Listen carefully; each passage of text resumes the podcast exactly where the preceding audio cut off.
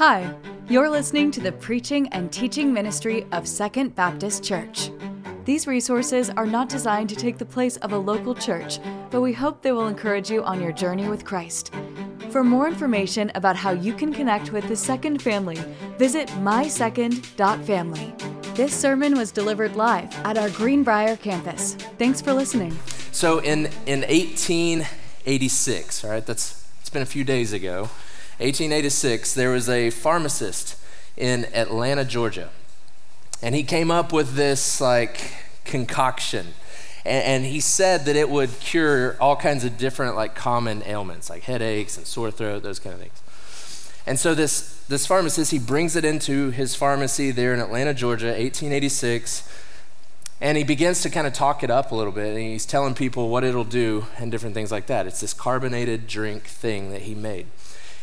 And one day, he sells his first glass of it for five cents.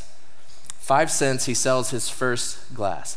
And, and apparently, people liked it because he started selling more of it. He started bringing it to his shop every single day, and people were buying it up. They were telling their friends about it. You know, they were, they were sharing what they had experienced with this, with this drink.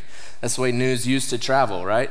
Just people telling each other about it. They didn't have Instagram where it would immediately be like in Australia and China at the same time. Like you had to tell people about it. And so that's what happened. They, they began to tell each other about this drink. And before you knew it, like people were coming into the shop um, to, to have some of that.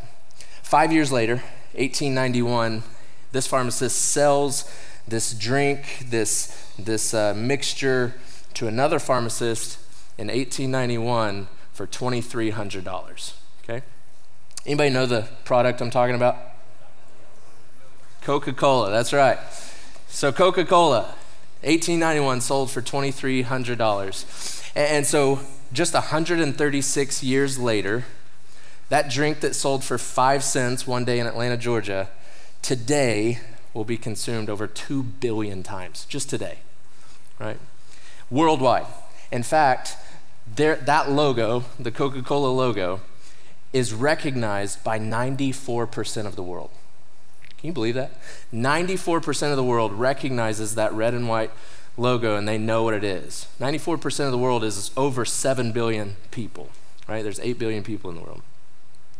Not only that, I, I heard that, um, that the, the, the word Coca Cola is the second most recognized word in the world, right behind okay. right? And so like Coca-Cola is is everywhere. And I started I, I read that story this week and I just started thinking like what would happen if those people in that Atlanta pharmacy hadn't told anybody? You know?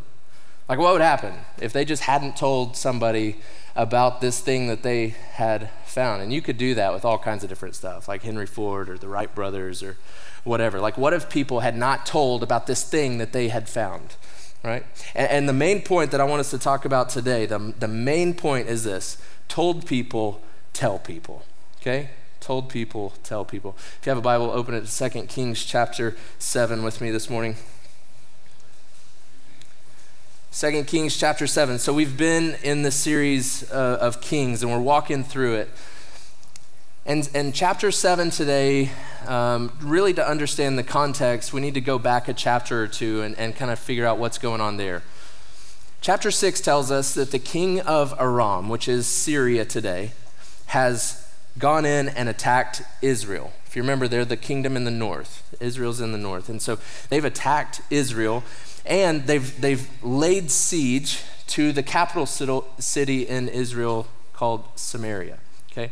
And, and so, what that means is this laying siege thing is like this ancient battle tactic that they would do um, because they didn't have like modern technology for war and things like we do now. Cities were protected by these massive walls, very thick, lots of gates and that kind of thing. And so they couldn't just like throw a bomb at it or run over it with a tank or something like that. So what they would do is they would just camp outside of the city walls.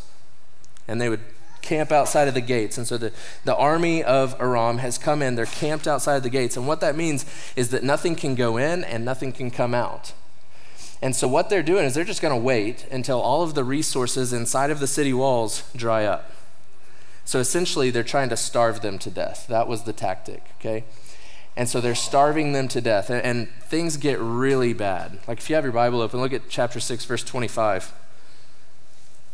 Things got really bad. They're eating all kinds of crazy, weird, nasty things because all of the food in the city is gone. Verse 25 says So there was a severe famine in Samaria, and they continued to siege against it until a donkey's head sold for 34 ounces of silver, and a cup of dove's dung sold for two ounces of silver. If you're, uh, if you're reading out of the King James Bible, I'm sure that verse is really interesting, right? But they're, they're, they're eating like donkey's head and dove's dung. And people like debate, like, is that literal or is it representative of something? I'm not really sure, but the point is they're resorting to eating things that they never would have eaten before. And they're paying like premium prices for it. Inflation is crazy in the city at this time, and they're eating all kinds of nasty things. And then, like you see in verse 26, there's this story about these two ladies, and they're in a fight because um, they're arguing. They, they had come to an agreement to say, things are so bad, we're so hungry, that let's cook and eat each other's children. So that's what they've done. And the first lady is mad because they cooked and ate her son the first day, but now it's day two, and the other lady hid her son. And so she's not mad that they killed and ate her, her boy. She's mad that this lady won't do the same. And things are terrible, right? And I know that that sounds crazy, and it is, but God actually said that that kind of thing would happen if they turned away from the Lord. Deuteronomy chapter uh, 28. You can actually read about that, that he said things will get so bad that people will begin to eat their own. And that's what's happening here. And it's at this point that the prophet Elisha steps forward and he tells the king, he says, Listen, things are bad, but by this time tomorrow, we'll be eating things that are good to eat and we'll be paying reasonable prices for it. Okay? By this time tomorrow, the Lord is going to provide and we won't be eating this stuff anymore. And people were very skeptical of that and like, how's this, how's this going to happen, right? So we're going to read about it, but before we do, I want us to, to pray. So I'm going to pray, and as I do, why don't you just pray and ask the Lord to speak to you in this moment? Let's pray together. God, we just thank you just for the time to come together as a church family and, and to worship you and to open your word and see what it is that you have to say to us today. And so, God, I pray that that's what would happen, that you would speak, that we would hear everything that you would have to say and nothing that I would have to say. God, we pray now for our church family in Conway and Josh as he is preaching there. God, I pray that you would open their ears and their hearts to hear from you for the, for the churches here in our community, Lifesong and New Life and Crosspoint, and just all these different churches around. I pray, God, that you would move mightily in their churches this morning as well. But God, in this time and in this place, would you speak to us? We love you. It's in Jesus' name that I pray. Amen. All right, 2 Kings chapter 7. Let's look at verse 3. It says, Now four men with a skin disease were at the entrance to the city gate. And they said to each other, Why just sit here until we die? If we say, Let's go into the city, we will die there because the famine is in the city. But if we sit here, we'll also die. So now, come on, let's surrender to the Arameans. And if they let us live, we will live. And if they kill us, we will die. Isn't that a profound statement, right? If they let us live, we'll live. And if they kill us, then we're going to die, right? Verse 5. So the diseased men got up at twilight to go to the Arameans' camp. When they, when they came to the camp's edge, they discovered that no one was there, for the Lord had caused the Aramean camp to hear the sound of chariots, horses, and a large army.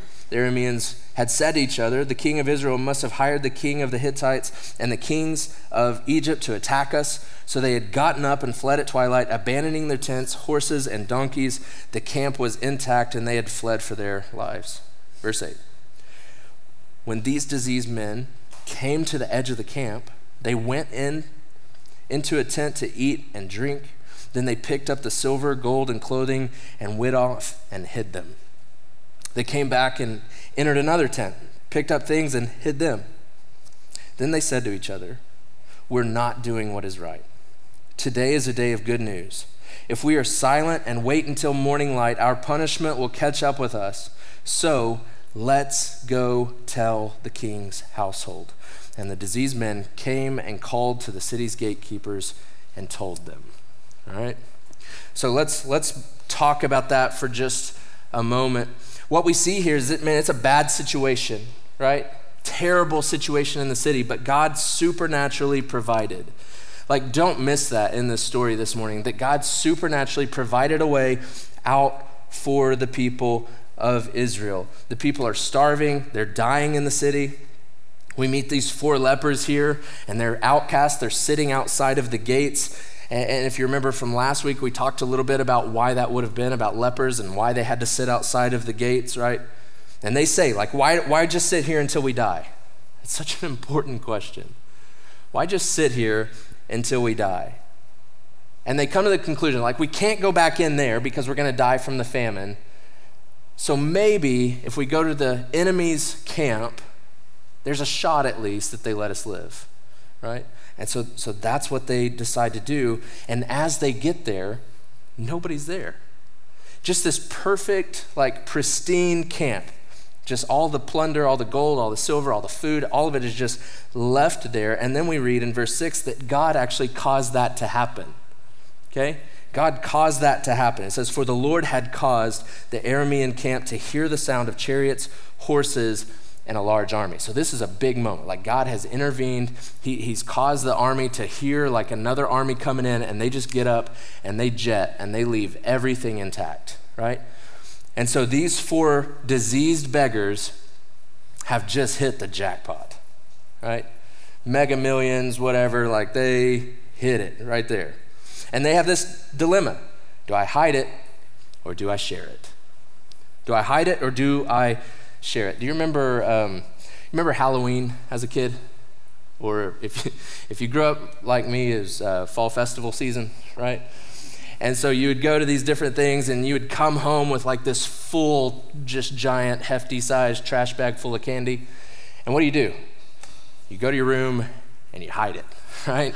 Because you don't want parents, brothers, and sisters, you don't want anybody else getting any of that. That's the reason, as a parent now, I teach my kids about tithing every year at Halloween. It's like 10%. Bring it in here, you know?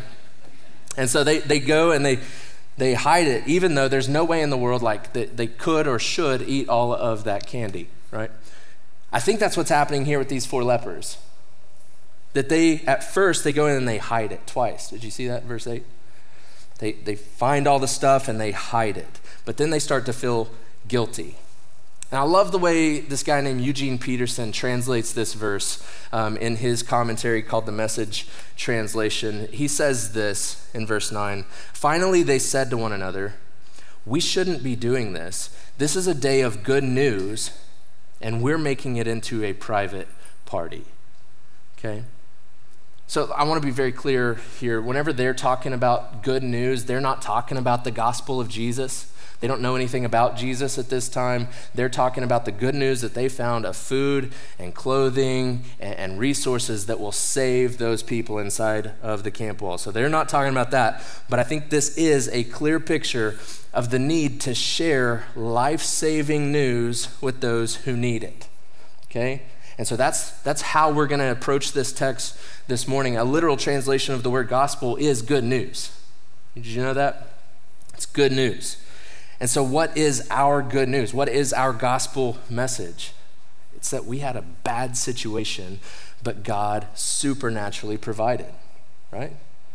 I want you to see Ephesians chapter 2. This is the gospel message. Ephesians chapter 2, verse 1. And you were dead in your trespasses and sins. It's a bad situation. It, it doesn't get any worse than being dead, right? You with me? And so you were dead. But then the, the good news of the gospel breaks in in verse 4 says, But God, who is rich in mercy, and because of his great love that he had for us, he made us alive with Christ, even though we were dead in our trespasses. That while we were sinners, Romans 5 8 says, Christ died for us. And so our bad situation of sin and death was remedied by the cross and the resurrection of Jesus. And because of that, we have been offered life. And verse 6 says, He, he raises us up with Him and seats Him with Him, seats us with Him in the heavens in Christ Jesus. And so if you're a Christian, man, that's your story that you were dead, but God made you alive, right? And then verse 10 goes on to say, For we are his workmanship, created in Christ Jesus for good works, for a mission, for a purpose, which was prepared ahead of time for us to do. What is our mission? Jesus, before he ascended into heaven, he, he's told us what our purpose on this earth was in Matthew t- chapter 28. He says this Jesus came near and said to them, He says, All authority, like all authority, has been given to me in heaven and on earth. So go, therefore, make disciples of all nations, baptizing them in the name of the Father and of the Son and of the Holy Spirit, teaching them to obey everything that I have commanded you. And remember this I'm with you always, even to the very ends of the age. Right? And so that's our story. Like we are good news people. We are good news people. God has supernaturally provided, leading to our salvation through faith, which leads then to our commissioning, our, our purpose, our mission on this earth. And so today, with the time that we have left, we're talking about sharing good news. Sharing good news, which is a word that we call evangelism. And I know that that's maybe a scary church word, but evangelism has been described as one beggar telling another beggar where to find food which is what we see in this story. And so, so don't miss this. Like, we have to understand that evangelism is not talking down to people who need us to come in and rescue them or whatever. We're not talking down to them. No, we understand that we're a beggar too. If you remember last week, we talked about leprosy and how it's both literal and it's figurative. Figurative meaning that it represents this soul disease that every single one of us has called sin, right? And so we understand from what we talked about last week that we are all every single person Romans 3, 3.23 says we are all beggars in need of the bread of life. The only difference is you and I have found it. We found it in Jesus, right? And so that's the only difference between us and a lost and dying world. We too are then faced with the dilemma that these beggars are faced with. Do we hide it or do we share it? Do we hide it or do we share it? Again, Eugene Peterson says this is a day of good news and we're making it into a private party. Unfortunately, private party, I think, is how we could describe a lot of churches today, right? That we've just kind of found the stuff and we're happy that we have it. And we found it, and so we, we come in here and we like sing about it and we celebrate it and we talk about it and we study it and we say, what does that word mean? And all these different things. And we just end up kind of hoarding this good news to ourselves and we turn it into a private party while there's people on the outside who are desperate for the news that we found. And how selfish we would have to be to keep it to ourselves, right? This is a day of good news. Don't turn it into a private party. And so, church, we have to actively fight against becoming a private party. We have to actively fight against that because it can happen so easily, both in our church, but also in our small groups and different things. Like, if we're not careful, we can just become all about us and turn it into a private party, and we have to fight against that. We exist for the good of others and the glory of God. That's why we exist as a church. And so now we see ourselves here in this text there's two things I think we can learn from these four diseased beggars about sharing good news. Two things. Number one, they see the need. They see the need. Look at verse 9. Then they said to each other, We're not doing what is right. We're not doing what is right. In this moment, they realize if they don't say something, then people will die people will die. Like, people are literally starving to death in the city. The situation is as bad as it possibly could be. But the beggars realize that the news that they have can save them. Like, they understand that no question about it, 100%, if they share this news, those people will be saved. And so, man, hear me. You and I will never have a passion for reaching the lost if we don't first understand the seriousness of their situation we have to understand their desperate need that outside of Christ, they are dead men walking. But through the good news of Jesus, they can be saved. That's what we believe, right? That's why we're here, because we believe that. That Jesus died so that every single person on planet Earth could be saved. Every single person. Romans chapter 10, verse 13. For everyone who calls on the name of the Lord will be saved. We believe that. Like anybody, doesn't matter, tribe, tongue, nation, whatever, call on the name of the Lord, you will be saved. It goes on, though, to say, but how can they call on them if, if they've not believed? And how can they believe without hearing about it? And how can they hear without a preacher? See, every nation, tribe, language on this earth is loved by God, but they need to be told so that they can live, right? So they understand the need. They understand that if they don't tell them, they're going to die. But I think they also realize in this moment that if they don't say something, like they're going to be punished. that's what they that's what they say. Verse nine: If we're silent and wait until morning light, our punishment will catch up with us. Like they understand that it's not going to go well for them if, if the king found out that they had just found all this life saving news and they just kept it to themselves. So think about this with me for a minute. Do we believe that Jesus is cool with us just not doing the thing that he told us to do? Like, he was explicitly clear about our instructions and our command to go and make disciples, and we just don't. Have you ever told your, your kids to like do something like maybe clean their room or something? And you go and they go into their room and they shut the door and all that, and you go in like an hour later, open the door, and they're just like laying on their bed with their iPad or different things, and they haven't cleaned a thing. How's that gonna go? right? That's not gonna go well. Why do we just blatantly disregard what Jesus told us to do? I think we throw a lot of excuses out there to maybe make ourselves feel better that and it's scary, or I don't know how to do that, or I don't know what to say, or I don't want to offend them.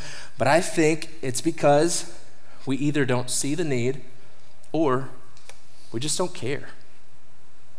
We just don't care. But either way, I have to imagine that Jesus isn't pleased with it. And so, two questions for you on this. Like, do some, do some uh, introspection, all right? Look at your own life. Ask yourself these questions Do you understand the stakes? Like, do you understand the need? That the reality is that real people will spend all of eternity in a real place called hell outside of finding life in Jesus. Do we believe that? Today, 59% of the world is unreached, meaning they've never heard about Jesus. That comes from the International Mission Board. 59%. That's four and a half billion people have never heard the name of Jesus. Does it bother you that 94% of the world has heard about Coca Cola? Like that, that this, in 136 years, this drink company, which I would say is not even that very, not, not that good, right? Dr. Pepper, Dr. Pepper is far superior, right? In 136 years, they've done a better job than the church has at getting their message across the world. That should bother us. Do we see how much infinitely more important it is that they know of the life saving news of Jesus? So, do you understand the stakes? And the question, too, is do you really believe that the news that you found will save? Do you really believe that the gospel message that you've found will save them if they only heard? If you do, I think we see what, what happens so, number one, they see the need. Number two, they don't delay. They don't delay. Look at, look at verse 9 again. They said, We're not doing what is right. Today is a day of good news. So, let's go tell. Today. So, so they understand the need and they get up and they go. Just immediately. They go, right? Immediately, they go. And so, are we this way? Lifeway Research did, did a survey a few years ago, and they found that 80% of people believe that they have a personal responsibility to share the good news. But then they asked them, How many of you have done that in the last six months? And almost nobody had. 80% of people said, I believe I have a personal responsibility to do this, but almost none of them have, and more than 50% of them haven't even invited somebody to church. So, what, what does that mean? It means that we know what we are supposed to do, but we just don't do it. And I think, really, I think it comes down to urgency. Like, there's just no urgency. And maybe it could be other things. Maybe it could be that we don't really understand the need. Maybe it could be that we've just kind of grown numb to the good news ourselves. Maybe it could be that we assume that people here around us have heard the message, like we do live in the Bible Belt, and we probably assume that most people have probably heard this message. There's a pastor named Dean Inserra. He wrote a book called Unsaved Christian, and he says that the Bible Belt is, is actually probably the most overlooked of all the mission fields because so many people just think that they know Jesus when really they don't. What they have is a cultural type of relationship, they don't have an actual relationship with Jesus. And so if you push into that and you just ask, man, why are you a Christian? And see how they respond.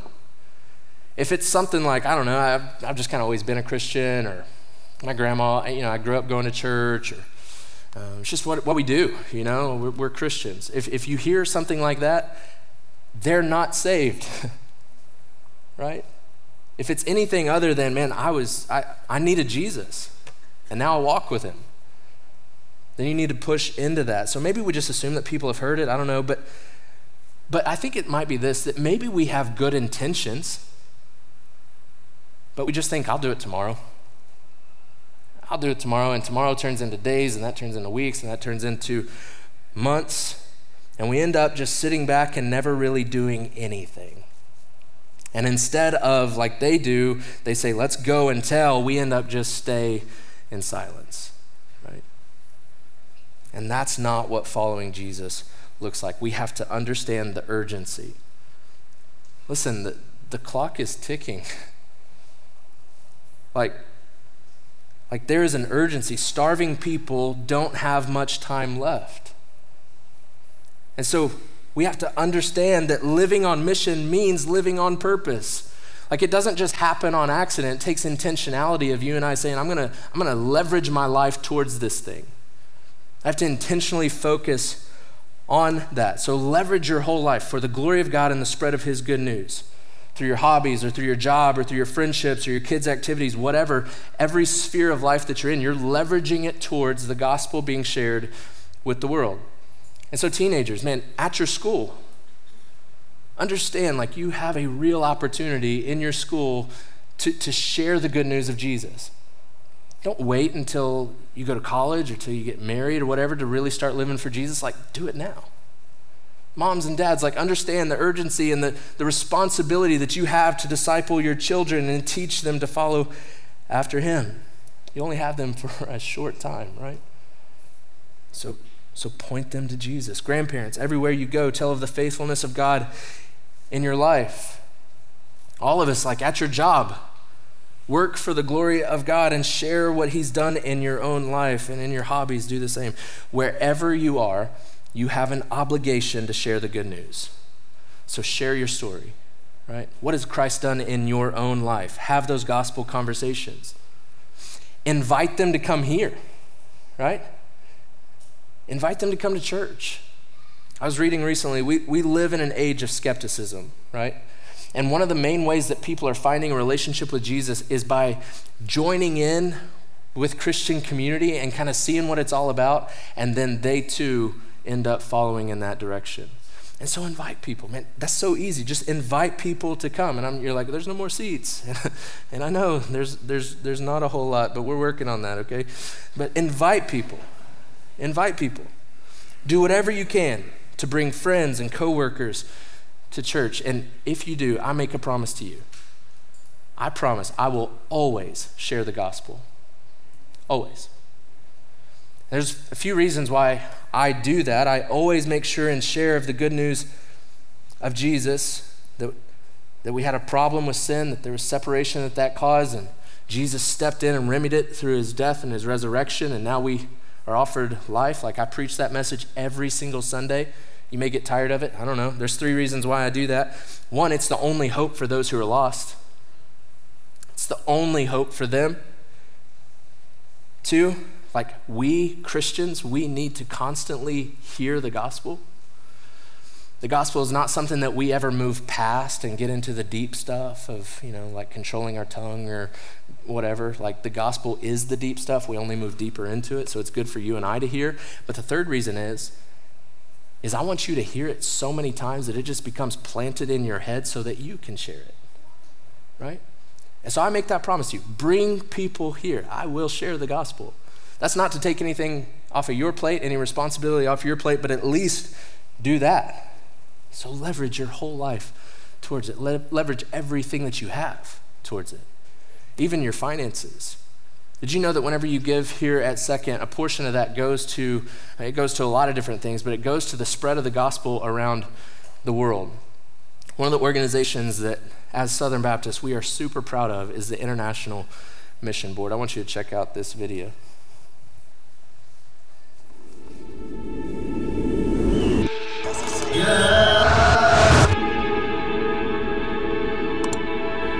We don't see points on a map.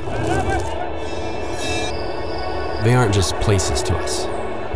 We see stories of lives living without the hope found in Jesus. Today, somewhere between the Great Commission and the Great Multitude, we find ourselves facing the world's greatest problem lostness. Even in the midst of natural disasters, humanitarian crises, and political instability, Southern Baptists send IMB missionaries to give their lives to the lost, living amongst those who have never heard the gospel. People in hard to reach places, people in cities, and those who are dispersed and displaced around the world.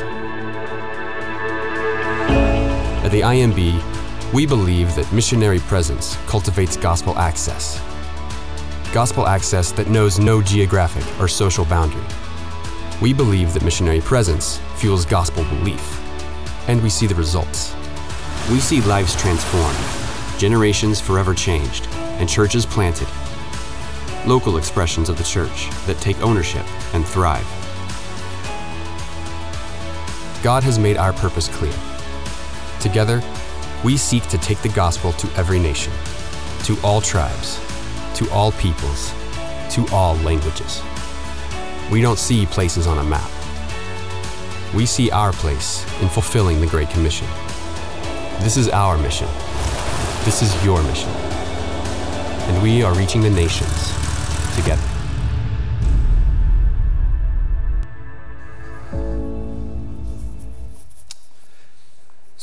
So, the International Mission Board is something that, as Southern Baptists, like we are a part of as a church. We are like we are a part of that. That's the reason it says together. We're doing this. Whenever you give, you're giving so that the gospel will go around the world. And so we collectively are a part of that. But, but what about you? Like, are you doing your part? And I'm not just talking about throwing money at, at the IMB, or th- I'm talking about like, are you doing your part here? Are you leveraging your life to the spread of the gospel? And so maybe, maybe God is calling you to go to the nations. And I would love to talk to you about the International Mission Board. But maybe God is calling you to, to give so that the gospel can go forward. But every one of us is called to leverage our lives today, wherever we are and with whatever we have, for the sake of the gospel.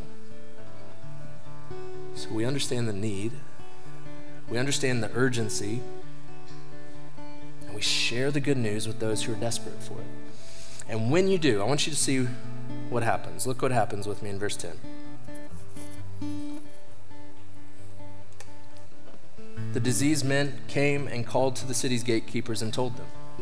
We went to the Aramean camp and no one was there. No human sounds. There was nothing but tethered horses and donkeys, and the tents were intact. And the gatekeepers called out, and, and the news was reported to the king's household. So the king got up in the night and said to his servants, Let me tell you what the Arameans have done to us. That they know that we're starving, and they've left camp to hide in the open country, thinking when, when they come out of the city, we will take them alive and go into the city. He thinks it's a trap. But one of his servants responded and said, Please, let messengers take five of the horses that are left in the city. Their fate is like the entire Israelite community who will die. So let's send them and see. And the messengers took two chariots with horses, and the king sent them after the Aramean army, saying, Go and see. And so they followed them as far as the Jordan. It's 25 miles. They saw that the whole way was littered with clothes and equipment the Arameans had thrown off in their haste. And the messengers returned and told the king. So, what happens whenever we share, right? The diseased men come, and, and the king is skeptical. He's like, I don't know. It sounds like a trap. Like, it, it can't be that good. And, and as you're reading that, you're like, man, what a letdown. Like, they could be saved if they'll just listen, right? There's always going to be skeptics. And you need to know that. If, you, if you're going to share the good news, there will always be skeptics. And what I would say is tell them anyway. Right? Tell them anyway. But some of the servants they overheard and they said, "Let us let us go. Like we're going to die here if we stay. So let us at least go and see for ourselves." And what they find is that it's, it's true. Like the Arameans have gone and they find evidence all the way to the Jordan River, and then they come back and they tell the king. Right? They tell the king, and countless people, verse 16 says, are saved. There, the Israelite people rush out and they find the things that will save them. They had heard the good news. They go and see for themselves, and then they tell the good news. The cycle repeats. And the main point for today is that told people tell people. That's been the process Christianity for the last 2,000 years. It's how you and I are in this building today. Told people telling people, right? It's God's plan A for the redemption of us all. Is that you and I put skin in the game, we share the good news of the greatest rescue mission on earth. And so, as verse 9 says, today is the day of good news. The question is will we hide it or will we share it? Do we understand the need? Do we sense the urgency? And if so, then told people, go tell people. Thank you for listening to the preaching and teaching ministry of Second Baptist. We hope that we will see you in person this next Sunday. To find more information about service times, location, and ministry offerings, visit mysecond.family. Thank you for listening.